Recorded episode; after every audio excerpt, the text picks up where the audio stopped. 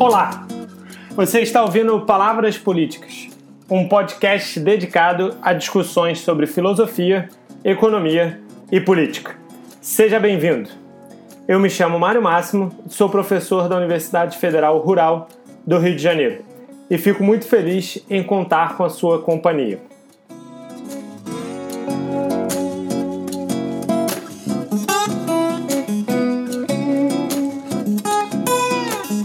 Episódio de hoje, nós vamos discutir mais um difícil conceito. Novamente, um conceito que é central para as discussões políticas e econômicas: a ideia do bem público.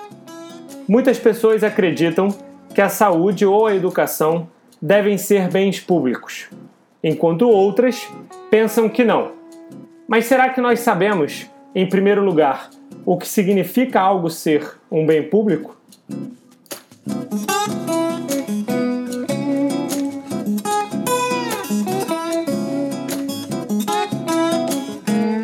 Normalmente, os economistas definem um bem público como um bem que tem duas propriedades: não excludente e não rival. Os termos podem parecer estranhos a princípio. De fato, os economistas não usam termos muito simpáticos, mas a ideia central é muito simples. Vejamos. A propriedade de ser excludente significa poder bloquear o consumo. Por exemplo, se eu sou dono de uma camisa, posso impedir você de usá-la. Agora, ninguém pode impedir você de respirar, por exemplo. Quer dizer, na verdade, sim, mas daria muito trabalho fiscalizar e impedir o consumo do ar. O que significa dizer que se alguém fosse dono do ar, teria muita dificuldade de excluir os consumidores dos não consumidores, o que obviamente dificultaria muito a mercantilização do ar. É claro que essa dificuldade não é absolutamente impeditiva. Podemos imaginar que com a poluição do ar, muitos lugares de ar fresco são privatizados, como um hotel fazenda, por exemplo, onde as pessoas pagam para utilizar o ar fresco. Está aí. O ar puro se mercantilizou e tornou-se um produto excludente. É fácil perceber que nenhum produto é essencialmente não excludente, o que dificulta muito a definição que estamos procurando. Problemas similares aparecem com o conceito de rivalidade e não rivalidade dos bens. Um bem é dito rival quando seu consumo impede que outra pessoa também o consuma simultaneamente. Seguindo o nosso exemplo, se eu estou utilizando a camisa, você não pode utilizar junto comigo, pelo menos não no mesmo momento. Por isso o bem é dito rival, no caso, a camisa, porque nós concorremos pelo seu uso. O ar, entretanto, é dito não rival, porque ao respirá-lo não impeço que o outro respire. Novamente, a definição não parece precisa, porque o ar também não é intrinsecamente não rival, dado que a porção específica de ar que consumo não pode ser simultaneamente consumida por ninguém. Essa, entretanto, não é a preocupação dos economistas. Eles estão mais preocupados com a operacionalização da oferta desse bem do que propriamente se é absolutamente rival ou não rival, ou se é absolutamente excludente ou não excludente. A ideia é que, se for muito custoso para excluir o consumo do bem, o mercado pode não querer oferecê-lo e o bem ficar abaixo de sua oferta ideal. Isso justificaria uma outra categoria de bens, os chamados bens públicos. Assim, o bem público é aquele que, segundo essa definição, reúne características, não necessariamente absolutas, de não exclusão e não rivalidade. O bem público aparece como uma espécie de bem privado defeituoso. É como enxergar o mundo a partir dos bens privados. Alguns são perfeitamente privados e outros possuem problemas, mas todos são essencialmente privados.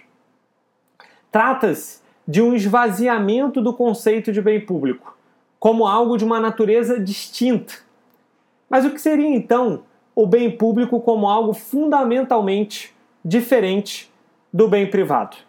Será que é possível definir o bem público de outra forma, sem que com isso nós precisamos recorrer a definições típicas de bens privados, como exclusão e rivalidade? Será que é possível dizer que o bem público é algo por si e não como um bem privado fracassado? Eu acho que sim. Eu acho que nós podemos pensar o bem privado como sendo algo que trata do interesse ou do uso de um indivíduo e fazer um contraste e definir o bem público como aquele que trata do interesse ou do uso da comunidade como um todo. Saímos assim da esfera do indivíduo para a esfera pública da comunidade. Vejamos um exemplo. Imagine que uma comunidade está para decidir se vai ou não construir uma praça pública. Os indivíduos que compõem essa comunidade se encontram para deliberar sobre o assunto. Adão é um desses indivíduos. Adão pode decidir votar a favor da praça porque a construção será boa para ele. Digamos que, por exemplo, Adão gosta muito de jardins e a praça estará repleta deles. Nesse momento, Adão está transformando a praça num bem privado, porque a orientação de sua decisão é o seu próprio interesse. Mas essa não é a única forma de pensar sobre o assunto. Adão pode, a despeito de seu gosto por jardins, julgar que a praça não é boa para a comunidade enquanto tal. Veja, nesse caso, não é que Adão ache que a praça não é boa para um grupo grande de indivíduos, a maioria deles, ou mesmo para todos os demais cidadãos.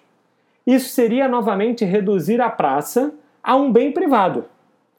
Trata-se, no caso do bem público, de julgar que a praça não é boa para a comunidade, algo que é formado pelos indivíduos, mas não se reduz a eles, nem a um deles nem a um grupo deles.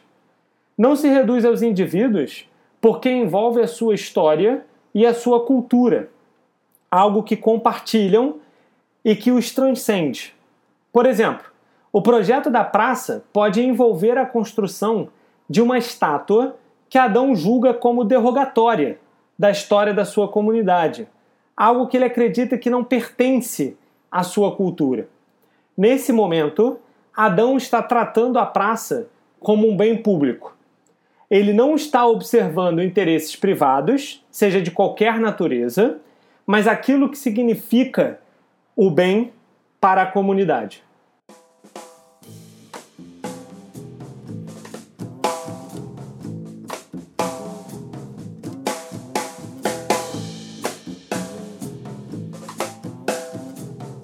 É claro que alguém pode responder que os indivíduos olham apenas para o seu próprio bem privado.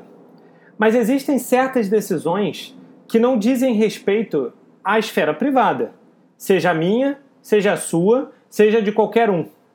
Uma lei, por exemplo, cujo objetivo seja defender um indivíduo específico, parece ir contra a própria noção de lei. A lei, como um bem público, é uma norma elaborada pela comunidade para a comunidade. Hoje em dia, nós esvaziamos tanto a esfera pública que nós conseguimos transformá-la num mero espaço de disputas de grupos de interesses. Para pensarmos no que é um bem público, é preciso antes recuperar o sentido do público, que não seja apenas um cabo de força de interesses privados. Para isso, é preciso recuperar o sentido de comum, que não seja uma mera interseção dos privados, mas que traga o senso de pertencimento e desenvolvimento de uma vida coletiva. É muito emblemático que os economistas pensem apenas na operacionalização da oferta de um bem, como se a única questão fosse se o mercado pode ou não ofertar eficientemente um determinado bem. Há, todavia, um outro universo de questões a se considerar. Um espaço que não diz respeito ao consumo dos indivíduos, mas o que a comunidade quer fazer, aonde ela quer chegar. Não atribuímos mais substância ao público. E aí, realmente, a única decisão que resta é quem vai ou não ofertar o bem privado. Um bom exemplo disso é o da educação. Frequentemente, a discussão é dominada pelo modelo de oferta. Se as pessoas devem pagar ou não pela educação. Se quem deve montar a oferta é o Estado ou os investidores privados. E assim por diante. Desconsidera-se um universo de questões envolvidas. Por exemplo, a ideia de que a educação contribui para a formação de uma comunidade com linguagem e entendimentos comuns e, portanto, contribui para a formação de uma comunidade coesa. Que o papel da educação é colocar os indivíduos com passados e histórias diferentes para estudarem juntos e desenvolverem o mesmo pertencimento por meio das instituições que frequentaram. Se a educação for entendida como um bem público nesse sentido, a oferta é um problema secundário e deve obedecer a esse princípio. O que a discussão focada na oferta faz é ignorar que possa haver um sentido para o bem público para além dos interesses individuais, para além da esfera privada, e, portanto, aquele bem precisa ser tratado de forma diferente, com outra lógica, com outro objetivo. Para isso, a comunidade precisa decidir o que quer e elencar quais bens são propriamente públicos. Frequentemente, vemos o esvaziamento dessa esfera de decisão, a pública. Não se atribui o interesse no nível da comunidade, tratando o caso como sendo apenas uma discussão entre interesses privados. Se a questão é construir uma ponte, logo nos vem a pergunta: a ponte é do interesse de quem? A desesperança com a ideia do público é tamanha que chegamos ao ponto de tratar, com sarcasmo e ironia, a questão. Olhamos de rabo de olho e, com um sorriso maroto, dizemos: sim, sim, a ponte é para o bem público. É claro que é. Mas, na verdade, acreditamos que quem defende a construção da ponte só o faz porque pretende ganhar algo com isso. No íntimo, sabemos que o público não passa de uma artimanha retórica para vencer no cabo de guerra que é a arena política. Porque no fundo, no fundo, o único sentido de bem que existe é o usufruto privado. É preciso, entretanto, refletir sobre isso Será que essa desesperança com o público é necessária? Ou será que nós perdemos algo nesse processo? Ou mais, será que a preocupação com o bem da comunidade não acaba retornando, mesmo que muitas vezes de forma distorcida? É preciso pensar se é desejável ou até mesmo coerente esvaziar o sentido de bem público.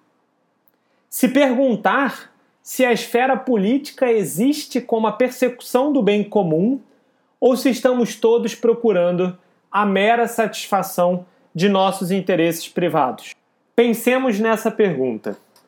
Mas, independente da resposta, é possível pelo menos dizer que, se há algum sentido genuíno de bem público, ele está vinculado ao interesse geral está vinculado à ideia da comunidade e não ao interesse particular. Fala-se muito sobre a descrença com a política e com os políticos tão comum nos dias de hoje. Se a única possibilidade da política é barganhar, ser um balcão de negociações, não é de se surpreender que as pessoas desconfiem ou até mesmo desprezem o processo político.